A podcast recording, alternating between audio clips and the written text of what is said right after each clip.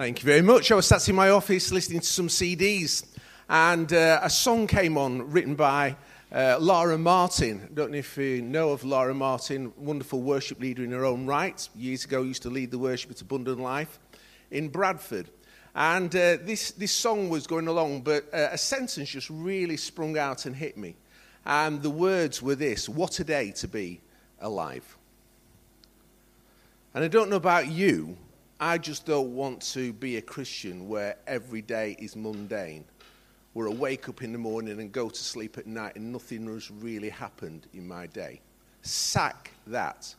I want my, I want my days to be experiencing God in, in a way that is personal to me, but can bless others and corporately can bless us all.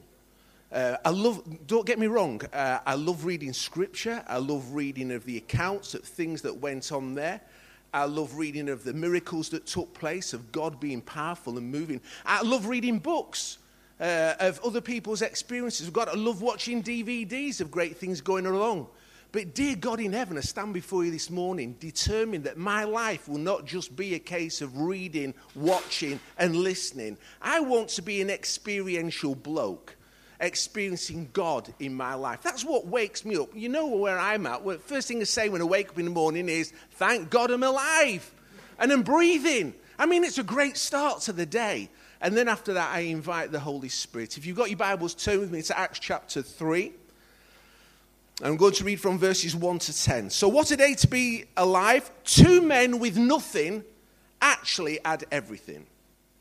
Two men with nothing actually had everything. One day, Peter and John, we read there, were going to the temple at the time of prayer at three in the afternoon. Now, a man who was lame from birth was being carried to the temple gate called Beautiful, where he was put every day to beg from those going into the temple courts. When he saw Peter and John about to enter, he asked them for money. Peter looked at him straight, as did John. Then Peter said, Look at us. Look at us. Quite challenging, isn't it? Guy asking begging, and Peter and John look at him, and Peter says, Look at us. So the man gave them his attention, expecting to get something from them. Then Peter said this Silver and gold I do not have, but what I have I give you. In the name of Jesus Christ of Nazareth, walk. Taking him by the right hand, he helped him up, and instantly the man's feet and ankles became strong. He jumped to his feet and began to walk. Then he went with them into the temple courts, walking and jumping. And how do we come into church on a Sunday morning? Do we come in going, oh, no service again? Another morning? Same chords on the guitar? Same chords on the keyboard? Or do we come in expecting something of God to take place in our lives? Folks, when there's expectation in our lives, in our faith, there's something begins to buzz within. There's something of a door opens to the manifestation of the Holy Spirit of God in our lives, and things begin to happen. God has never changed, God is always the same. The Holy Spirit has never changed. The Holy Spirit is the same. Jesus is the same. He has never changed. So, what do you think is the mobile facet in the Christian life? It's Mark Hutton it's you. And that's it. You know, when I, when I learned that, if you can call it a secret in my Christian faith, it opened my eyes to the dynamic of God in a way that I'd never had in the previous decades of my life. It had been good, it had been great, it had been fantastic. But I tell you what, over these past five years, there's something in my life that I want you to experience, I want others to experience, because there is nothing on this planet like it. So here we go. Let's go back to, the, to this account. So, uh, we read there, when the people saw him walking and praising God, they recognized him as the same man who used to sit begging at the temple gate called Beautiful. They were filled with wonder and amazement at what had happened to him. And this is the two men who had nothing but had everything. Verse 6 But what I do have, I give you. In the name of Jesus Christ of Nazareth, stand up and walk. There was a man called Eddie many years ago, stood in a very large wooden hut by a tram track near Blackpool. This man, Eddie, was a pioneer pastor. He had an heart to see, see uh, uh, churches planted. He had a heart for people to share the gospel of Jesus Christ. Then this man, Eddie, looked basically like a skeleton with skin on. He'd been hospitalized previously, he'd been close to death. And thank God for penicillin as well as prayer. But this man survived and found himself in a place fulfilling his heart's desire to see a church planted in this area close to Blackpool. He stood there one night during the week preaching from this very, very self same parcel of scripture that I've read to you this morning. And this guy called Eddie, as he gets to this point, silver and gold I do not have but what I have, I give you. At that very moment in time, his testimony was this that liquid fire hit his feet, came right the way up through his body, through his arms, through his fingers, through his head. And from that moment on, he started putting on weight, body bulk. And I stand before you today here because that man lived. That man was my dad. It's nothing fancy. It was a jolly wooden hut by a tram track near Blackpool. But God is God. And as my dad preached on that Tuesday night to the group of people gathered there, trying to encourage them to get to know Jesus as Lord and Savior in their life, he was hit by the power of God. He wasn't crying out for it, he wasn't asking for it at that time. He was declaring the biblical truth. And the impact of that hit him. And he called it liquid fire. He never experienced anything like that after, but he was healed from that moment on. That must have been like that for this guy.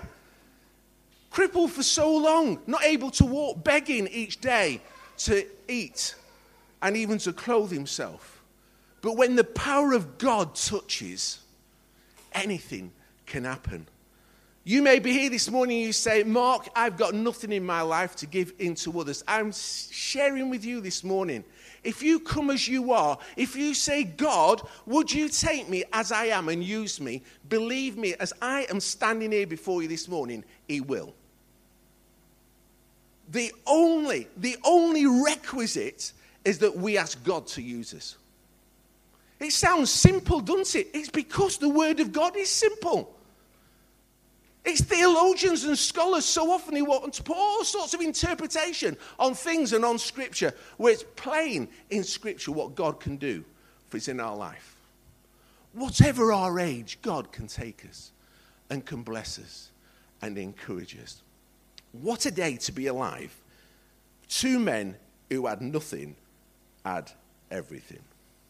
What a day to be alive with a packed lunch. Anybody had a packed lunch? They're recorded in John 6, verse 1 to 14. We read of a situation where Jesus had met with 5,000 men and all of the families, and he'd spoken to them and found himself in a place where he was surrounded by thousands of people, and there were his disciples at his side. Now, then, out of the blue, suddenly Jesus makes a statement. Try and picture this Thousands of people, miraculous works taking place. This is Jesus, the one and only Son of God, his disciples, loyal followers at his side. And suddenly Jesus says this Hey, chaps, how we going to feed them? It's there in Scripture. Hey, chaps, how we going to feed them? At that point, Philip, who was a frozen chosen at that time, loyal man, but there was with him. He started, we read in scripture, it's there, he started to panic. He was having apoplexy. Thousands of people. How on earth are we going to feed these? It would take months of salaries of people. How many bakeries will we need in order to feed these people? Now, I, I actually, in my thought patterns, consider Andrew, who was stood there, Bit of a smug monkey, if you ask me, because there was something of acknowledgement of Jesus being the one and only Son of God. There was a confidence in what God can do. And we read there, it's Andrew who says, uh, um, There's a lad here with uh, a pat lunch. Jesus is saying, Are we going to feed them? Philip thinks the impossible is impossible. But then there's Andrew who perks up, knowing what God can do. Having seen and experienced, as had Philip, the miraculous works of Jesus. And he says, There's a lad here with a packed lunch. Five loaves, two fish. I hope the fish were cooked. And Jesus took five loaves and two fish. He fed 5,000 men, the wives and families, and there was loads left over. What a day to be alive with a packed lunch. What have you got today that you can serve God with? You may say, Mark, I've got some computer skills. Give it to God. Mark, I- am good at making sultana scones.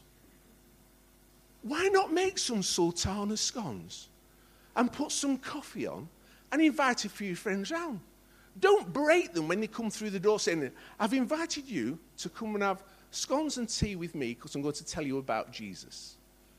Let them come and feel the atmosphere in your homes. Do you invite the Holy Spirit into your homes regularly?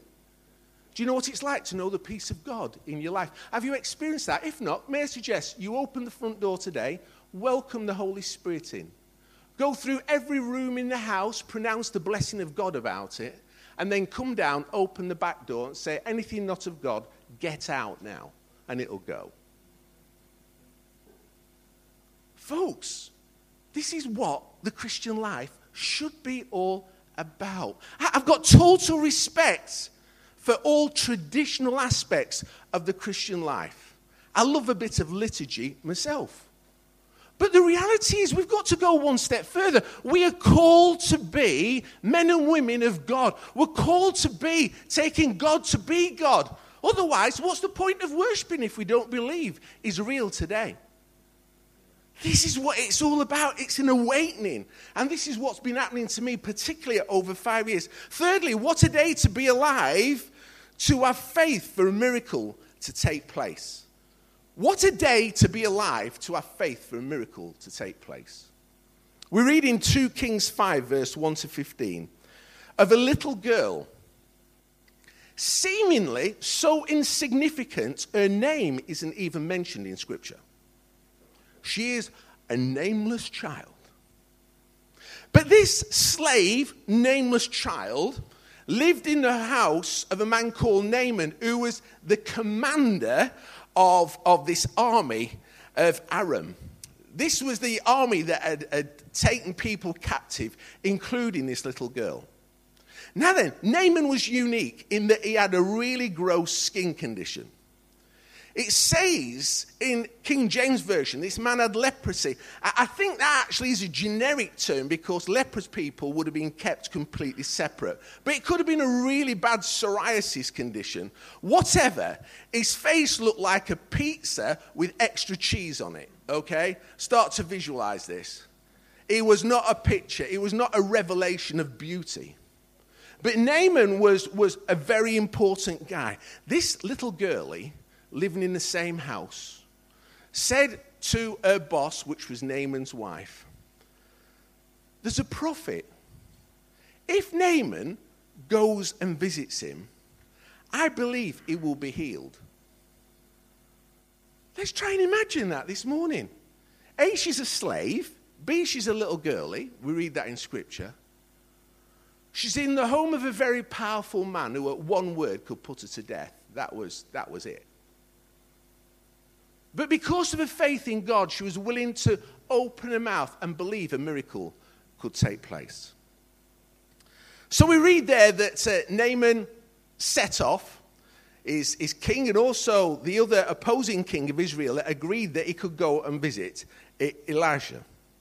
Powerful man approaches the home of Elijah, the prophet, and is met by a servant of Elijah who said, um, Elijah hasn't got the time to see you. Start to imagine, picture this the whole emotions getting on here. This guy has trogged a fair distance, arrives at Elisha's home. Servant comes out and says, Elisha hasn't got time to uh, see you, but he says, Go and throw yourself in the River Jordan seven times. You know, sometimes when we read scripture, we, we, we read through it dead quick and it doesn't sink in. Just begin to feel the emotions of that time. Was her head going to be chopped off in one fell swoop? Never mind the servant of Elisha. But no, Naaman had a right strop on. He goes, blow this malarkey and back. And his two servants said to him, Look, look, look, look, look, we've come so far. Why don't we just take that extra step? So Naaman goes and throws himself in the River Jordan. Not a very pretty river, anyway. It's not the best in the world. And he goes down once, comes up, still, cheesy pizza face. Goes down a second time, third time, comes up the seventh time, and his skin is pure and healed. What must it have been like when Naaman arrived back home? Not only for his wife, having a handsome bloke once again, but also for this little slave girl who'd had the bottle to open her mouth and say, I believe God can work a miracle for you. Folks of Alive Wyndham this morning, our nation needs people at this time willing not to shout about it, willing not to blow it on a megaphone, but quietly to say to people, I will pray about that situation for you.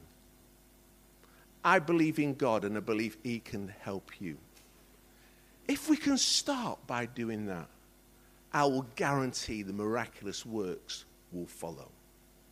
Fourthly, what a day to be alive, to take on a giant, whatever form that giant may take, and not only take the giant on, but win.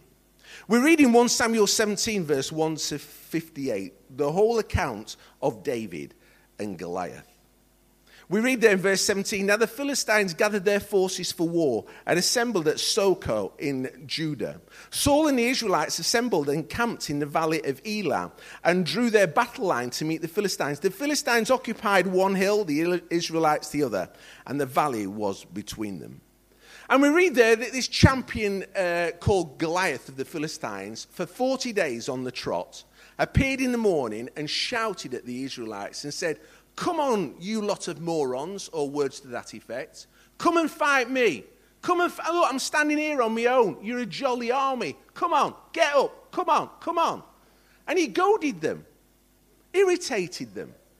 And you know, the Israelite army just stayed in the tents, maybe, kept on having the bread and water or whatever rations they were on at the time and put up with it. Now then, the story goes this. There was three lads in the Israel, Israelite army at that time.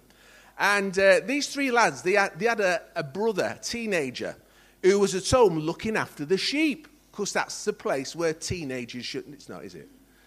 Teenagers shouldn't look after sheep. Anyway, so the fact about it is he was at home looking after the sheep. And his dad said, hey, take some pack up for your brothers.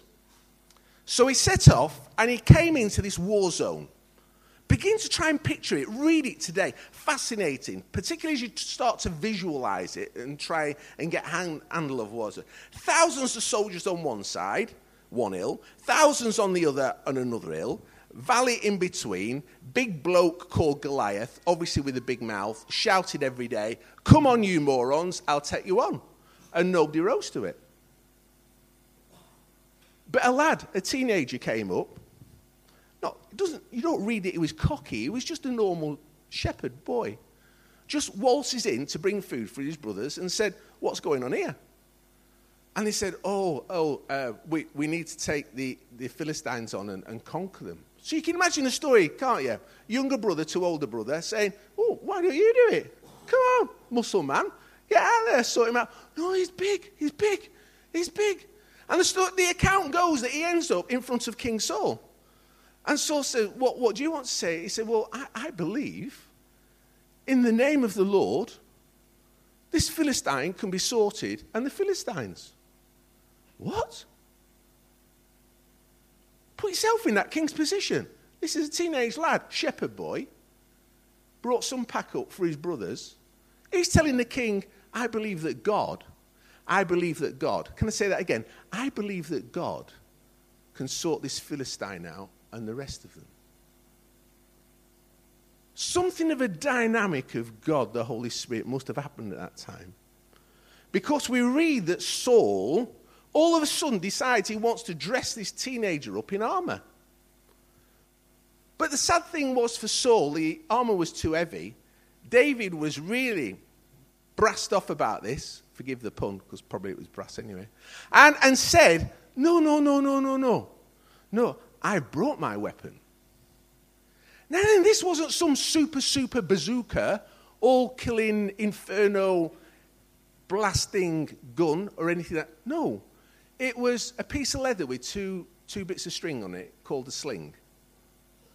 And in his hands, he had five stones. Can I just say this morning, so often in life, we underestimate what God can do with what we feel is insignificant and little. David said, Look, I've taken on a bear, I've taken on a lion, easy peasy, no problem.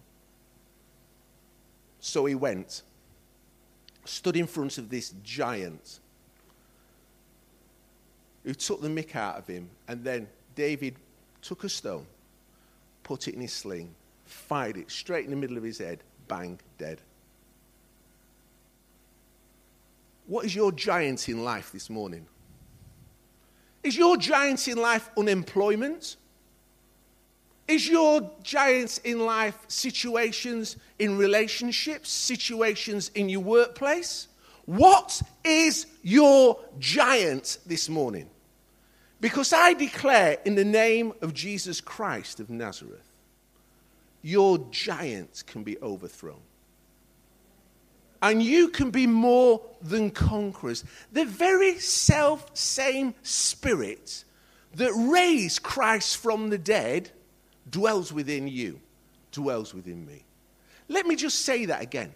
The very self same spirit that raised Christ from the dead dwells in you as it dwells in me. Are we metaphorically taking a wet kipper in our hands this morning and slapping it in the face of God and saying, I don't believe?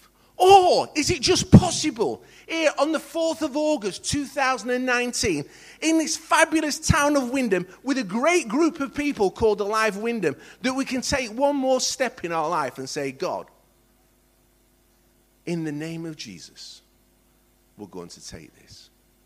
We are never too old to serve God. We are never too academically untrained to serve God. We're never in the place where we're not healthy enough to save, serve God. We're never in the place where we haven't got the strength we feel to serve God. We just need to be in the place of saying, God, use me. He will. Hands down, He will. So that's the story with David and Goliath, isn't it? What a day to be alive, to take on a giant and sort it out. I love that story so much. You can pull so much out of it. Fifthly, this morning, what a day to be alive to hear God speak to you. What a day to be alive to hear God speak to you. Recorded in 1 Samuel 3, verse 1 to 21. We read there of a youngster called Samuel. He, he was a temple lad. His mother gave him into the service of the temple at the time. And there we read that he served the, the priest Eli. He was, he was a good lad, well behaved, polished the brasses, and did everything else that he wanted to do. One day he went to bed, and just as he's going over to sleep, he heard a voice. What? What's that? We're detached here. We're not terrace to semi. The walls aren't thin. We can't hear next door. What was that? So he gets out of bed, goes to Eli, and says, Eli, sorry to wake you up, but I can hear somebody speaking to me. And Eli, can you just imagine, you know, he just goes, Go back to bed, lad. Go back to bed. So he goes back to bed. And this happens a, a, a few times until we don't read whether Eli was a bit brassed off and wanted to go to sleep. But he did say to this young lad, Samuel, he said, Next time you hear that, say, Speak, Lord, for your servant ears. Speak, Lord, for your servant ears. So he did. And God spoke to him. A message for the nation at the time. Then, I know when people say the ear voices and things like that, we can turn off. But for the past five years in my life, I'm experiencing things of a dynamic. I can be very vulnerable and open with you this morning. It was over five years ago now that I asked the Holy Spirit to, to, to be with me and to be active in my life, not only on a Sunday when I'm with lovely Christians, not only when it's during the week at a connect group with lovely Christians, but out and about in the shops and, and all the things, in, in the work I do in pharmacy and, and in community. And I tell you, from, from that time, I could write about six books already of, of stuff that I am experiencing. Suicidal people who are alive today and going on with Jesus because I connected with them. Want to cast the spirit of death out of this bloke. Instantly, he felt different. People with financial needs in, in their life, people with relational needs in their life and so often for me, I, I, see pictures, see pictures over people's heads. Sounds a bit wacky, doesn't it? You know, if I was listening to that, I think, Barmy Army. But I can say that because it's me who's experiencing it. And I, I, it's me that sees it. It's me that, that sees the things that go on in lives that are nothing to do with me. I'm just a normal bloke cut me a bleed. There's nothing special about me. But I'm willing, I'm saying, God, I'll, I'll make myself vulnerable. Please, would you use me? This past week, let's go on with this past week. Okay, um, this is live stuff. Lady came into a pharmacy. She's a local florist. She brings in a, a mobile phone. She says, "Oh, uh, can I have a word with the pharmacist?" So I goes out, and she shows me this picture of, of two children. Then all I'm seeing is, is a picture of a face on a mobile phone, two kids. And I look at them and she said, Oh, they've got chicken pox. She said, Is there anything that could ease them? I said, You've got to put those kids in your car instantly and take them to hospital. Then this lady, three days before, she'd been to a doctor's, she'd been given antibiotics and Calpol and stuff. But I looked at two pictures, right? There's no experience, professionally, professionally, there's no criteria for me to put anything else to this lady and say, oh, yeah, let's, let's get some gel and, and soothe it down. No, no. I, I was, I was pr- pushed, right, to say to this lady, get those kids in your car, take them off to hospital. Do you know, she came in in the afternoon. She, she put the kids with, with a daughter in a car, took her to A&E. She was admitted into hospital straight away. Not only did they have very high temperatures, but they were very concerned that it could cause nerve damage in the face. I was just looking at two pictures. I probably told you the story about the guy that came in and had been stung by a wasp. Have I told you that story that I, that I experienced? That was incredible at the time. He flatlined twice in A&E and they had to bring him back to life. That guy's alive today because of a nudge I had of the Holy Spirit. This is something else, right? We, we, we, we've got a property where the tenants have moved out, so it needs cleaning through. So you normally get a cleaning company or something like that to come in and clean it through, right? Boom! In my head comes the name of a person. They don't clean. It's not their job. They do something else completely different. I said to Hazel, I, I really feel I should share with this person that we, the money that we'd spend for cleaning a house, uh, would they be interested in that? This is a not yet Christian, okay? Person that doesn't know Jesus like but it was a name, came to my head, knew the person. How do you approach that? How do you go up and say, I, I, really feel that God's telling me that you're skint at this time, but I could help you out? I've got some work. Would you like the work? And I'll, I'll pay you a good rate for, for doing it. I can't do that. But what I could do, I went to this person and said, Oh, one of our houses needs a, a thorough clean through. And I was just wondering, do, do, you know anybody who could do that? Her face lit up. She said, I could do that.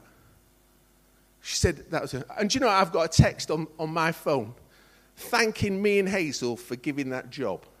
And this is from a not yet Christian. She said to me, Mark, that was a real godsend. Hey? This is stuff that's going on with me. I met an elderly lady this, this week, and uh, she, she was beside herself, feeling lonely, feeling isolated, wondering what on earth was going on in life. I spent five minutes with that lady just signposting her some places where she could find help. Nothing to do with church, but signposting where she could go for effective help. This is what I'm talking about today, folks. It's, it's nothing where I'm opening my scripture and quoting John 3.16 or, or turning over and preaching some, something else. No. No, I'm out living life normally, but asking the Holy Spirit, please, would you just come and use me? Would you touch my life and help me to be a blessing, to be somewhere else? What a day to be alive and to hear God speak to you. I, I am, I'm daily, I'm experiencing something of this dynamic where clearly God speaks and brings direction. It's not a vocal voice. I've only heard a vocal voice three times in my life. So it's not a vocal voice, but you just sense this, this in, in your spirit of God speaking into your life. What about this then? Number six, what a day to be alive for financial provision. For financial provision. If you have a financial need, I stand before you this morning and say, God can meet your need. Look, Jesus was by the seaside. What Blackpool or Skegness is by Galilee. And uh, we read there that Peter came along and he said, Look, it's time to pay the tax, and we haven't got the money. What can we do about that, Jesus? Well, we know Jesus could do anything at any time, at any place. But he said to Peter, Go catch a fish, open its mouth, and there'll be four drachma inside to pay the tax. Now then, we can read that. I read it loads of times and just breeze over it. But the significance of that was A, he didn't go to the bank or to the post office in Galilee. He had to go and catch a fish. And then not only that, open its mouth and there'd be the four drachma in its mouth to pay the tax. What would you feel if you was Peter at the time? Excitement? Despair? Don't think I can do that. But you see, Peter took the words of Jesus at face value and did it and found the drachma inside. Let's bring that into a live, live situation. I may have told you this before, but may have not.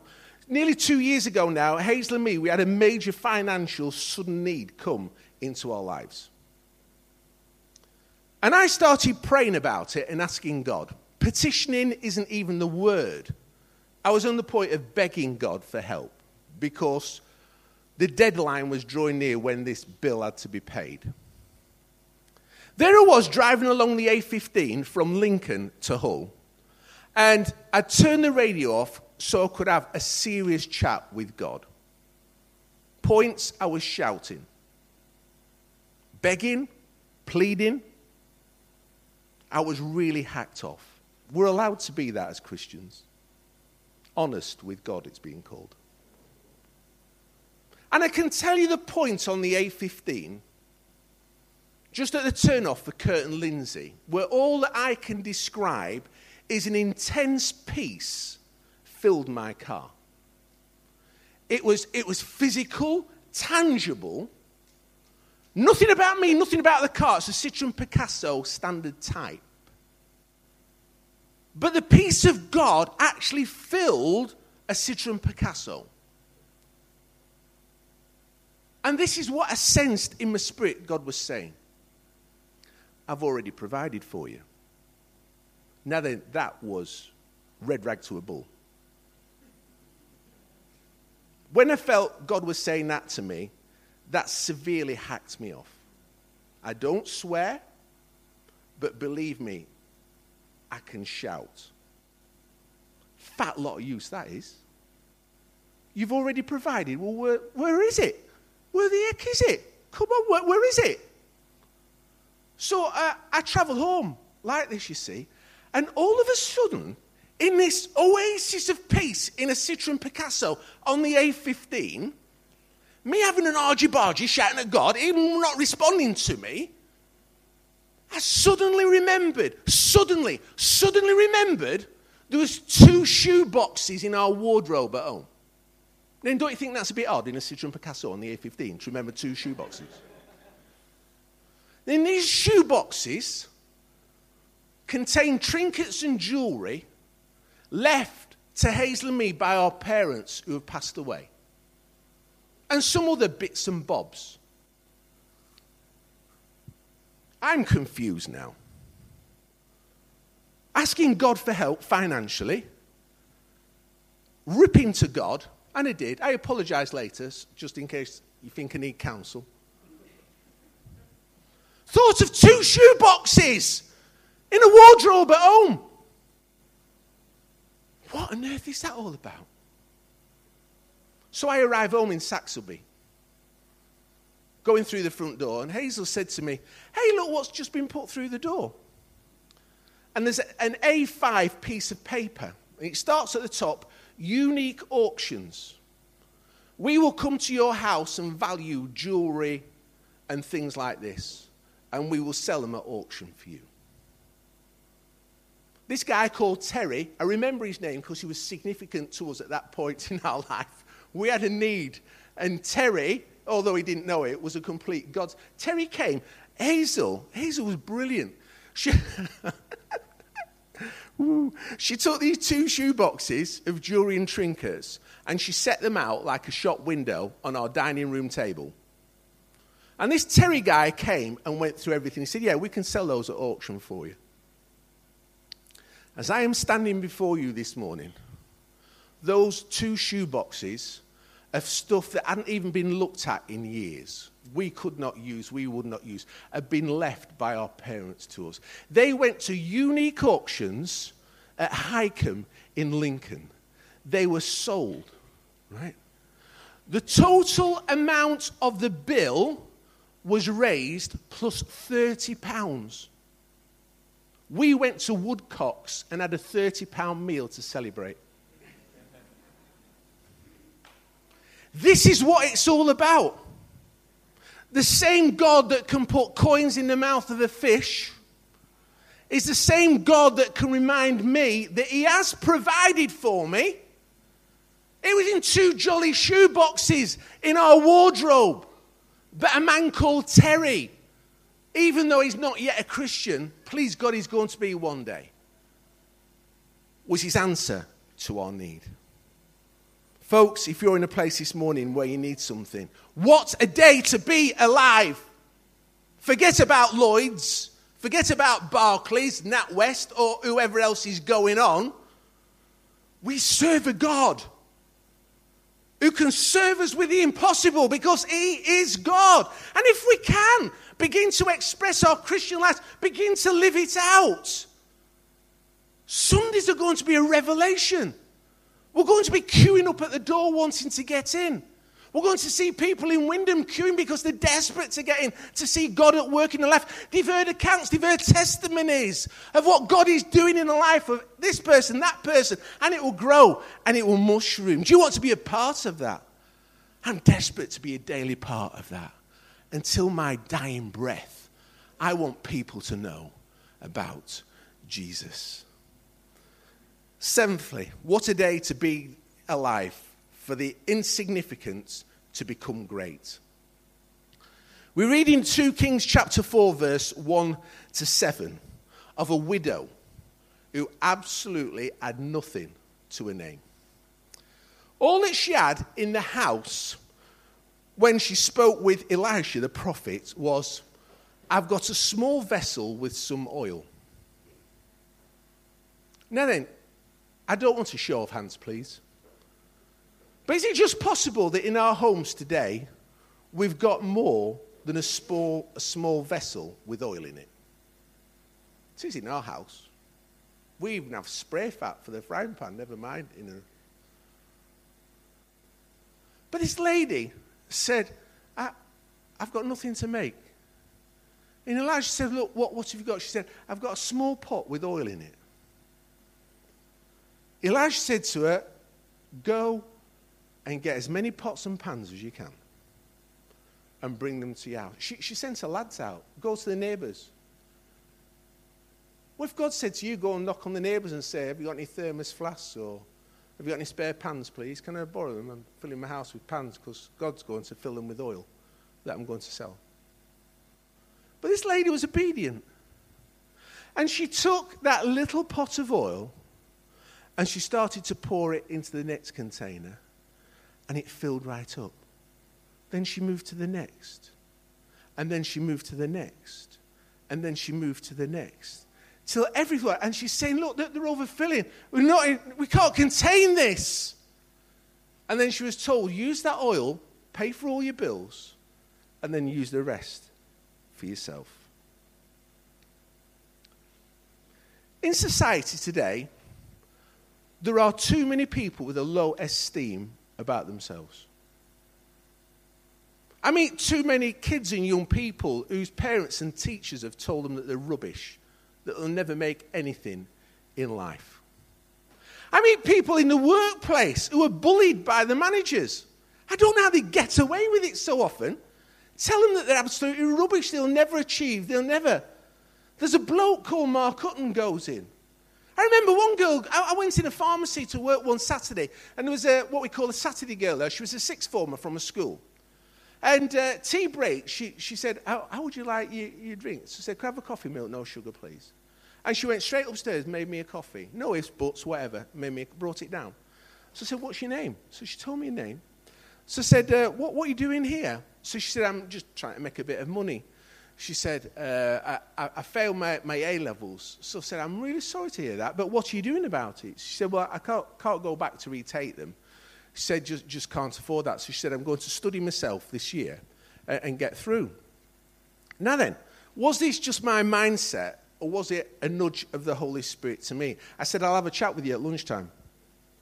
So at lunchtime, I sat down for 10 minutes with this girl. I said, Look, what, what, what do you want to do? She said, uh, Well, she said, I really want to go to university. She said, That's my, my ambition to go to university. I think it was design or something like that she, she wanted to do. So I said, well, Right, okay.